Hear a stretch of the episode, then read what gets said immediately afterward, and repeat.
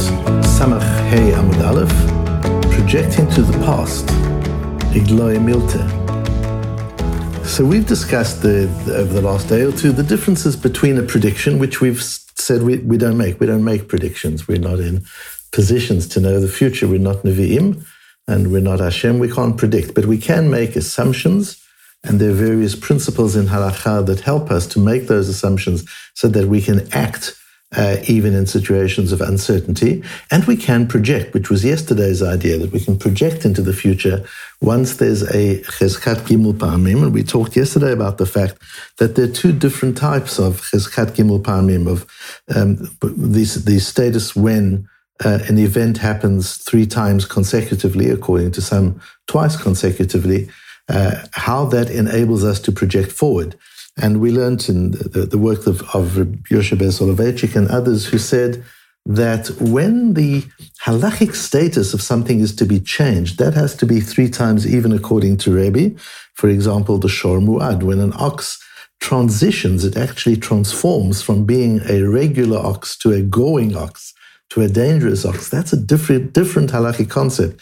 And that needs to have, have three times, uh, three consecutive uh, events in order to be able to change its status from a regular ox into a goring ox. But if it's not about changing status, it's about projecting the future, then according to Rebbe, two is enough. According to Ramshmun Gamliel, you'd still need three times to be able to project into the, into the future.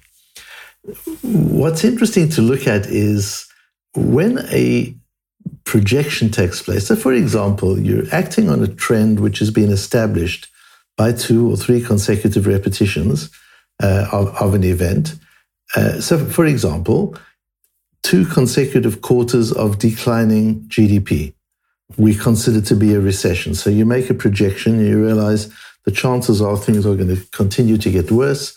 Uh, it's certainly not going to get better and until one sees that trend changing. So that's an assumption, that's a projection you make about the economy based on repeated patterns that you're able to, to notice. But do we ever use that assumption of a projection to inform us about the past? When do you say there's a recession? Only after there's there, there have been two quarters of consecutive reduction in GDP? Is that the point that you say from now on we're in recession? But haven't we really been in recession already for two quarters? Uh, that's the, the thing that we look at, and, and it makes a difference in the way we manage life and, and, and we look at, at life. So the Gemara here that we're talking about on Daf Samachay Amud Aleph uh, is Tanu Rabbanan. Uh, we learn a situation where a man uh, is married once and no children, marries a, uh, a, a, a, woman is married once, she doesn't have children. She gets divorced from the first husband, she marries a second husband, 10 years, no children. She then marries a third one. Uh, the Gemara says, brings a brisa, lishlishi lotinase. She shouldn't marry the third one unless he has children already. So there's an assumption we're making that she's not capable of having children, and she put, shouldn't put a man who doesn't have children in the situation where she, he might never have children. But what happens if he, she did get married to such a man? Uh, then she's penalized, so to say, in that she doesn't get a ketuvah. He divorces her and doesn't have to pay out his the, the ketuvah amount um, because, as Tosfot explained, it's, it's he got married kind of under false pretenses. Then the Gemara asks a fascinating question. She marries the third one and they don't have children. Can the first and second husband claim back the ketuvah? So again, she's married a, man, they're together 10 years, no children. He divorces her, which he's entitled to do. He pays out her ketuvah because she's done nothing wrong. The second time, the second husband pays out the ketuvah. But the third one establishes a chazakah. We now know this is now three times. She's been married three times for 10 years each time.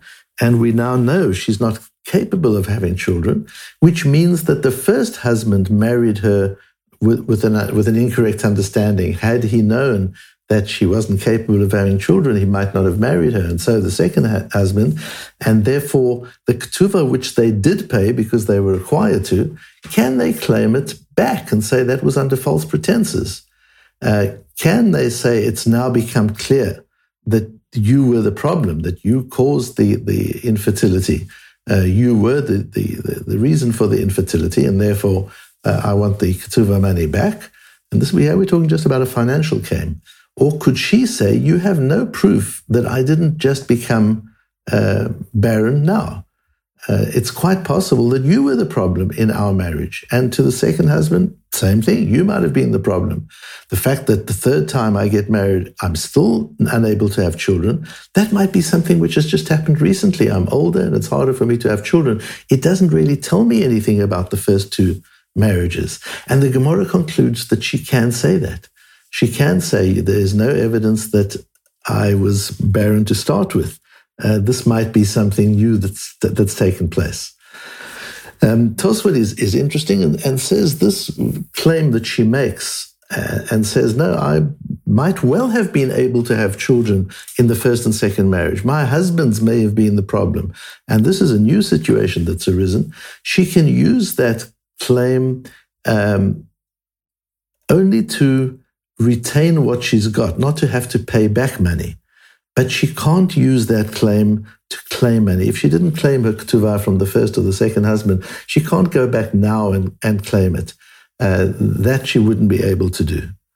The Shulchan Aruch paskins this lahalacha in Simen Kufnun Dalid, Sha'atayim hashlishi eser shanim v'lo yada. If she lived with the third husband for 10 years and couldn't have children, lo lo. In the event that she forwent her ketuvah from the first husbands, um, assuming that she was barren uh, and not realizing perhaps that she had the right to the ketuvah lotigbe, she can't go back now and claim. The im gavta, but if she did claim her ketuvah from the first husband's lo tachzir, she's under no obligation at all to return that money to the to the previous husbands. That's what the Shulchan Aruch says. The Beis Shmuel, Beis Shmuel is one of the primary mefarshim on Even HaEzer. Even HaEzer is that section of Shulchan Aruch that deals with marriage and divorce. Uh, the Beis Shmuel, about 17th century, late 17th century, he's that second generation after the, the Mechaber, after the Shulchan Aruch himself. Um, so you have people like the uh, Magen and you've got, got uh, the, the Shmuel and others of that period that are commentators on the Shulchan Aruch, and we have them on the page of the Shulchan Aruch. Um, and he says here, based on the Tosfot, that ta'anazu lo mamon, this she can't use this claim to, to claim any kinds of money. It just helps her in that she doesn't have to return money, and that is the view of Tosfot and the Rosh and the Tur. Uh, although the Beit Shmuel brings the view that the Nimukei Yosef brings, the Mordechai and others who hold that this is this is a strong claim, and and she could use it to claim money back as well. Be, be that as it may, the Vilna Gaon makes it clear that the Shulchan Aruch is paskening like Tosfot and the Rosh and the Tur that she can use this claim to say, you have no proof that I've been a, uh, a, a barren and, and sterile up till now. This might be something recent. She can use that to hold on to any money she's, she has that she doesn't have to return, but she can't use it to claim anything anything new.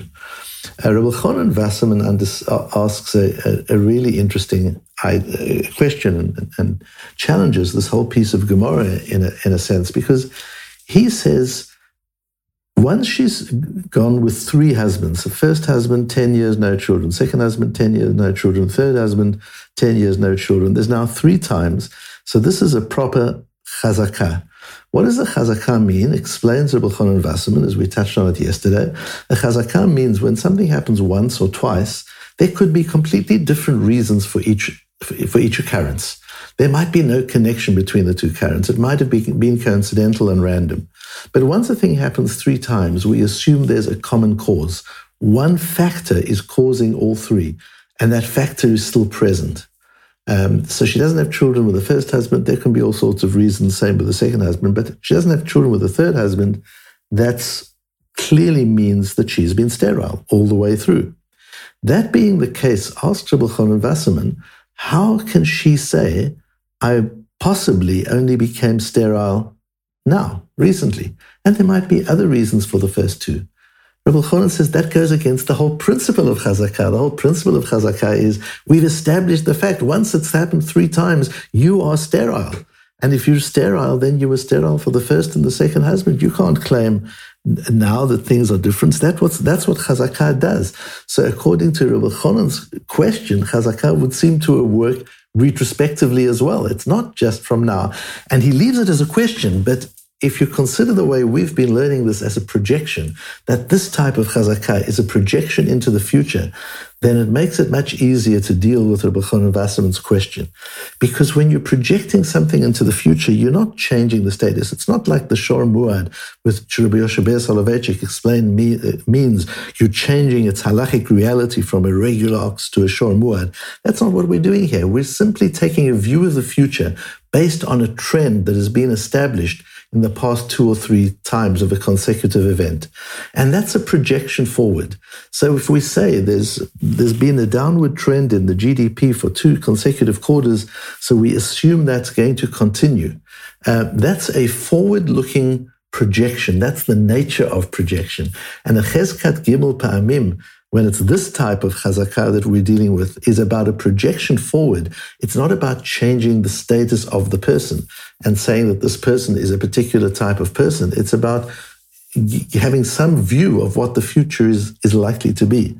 And that's important in, in the way we manage uh, projections and the way we manage uh, looking at the future, because we can get easily become very wrapped up in what we could have done and should have done.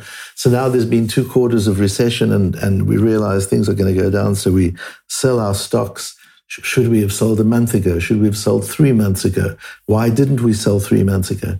Because three months ago, we couldn't make that projection. And at all times, we've got to act with where we are now. Yes, we have to look forward.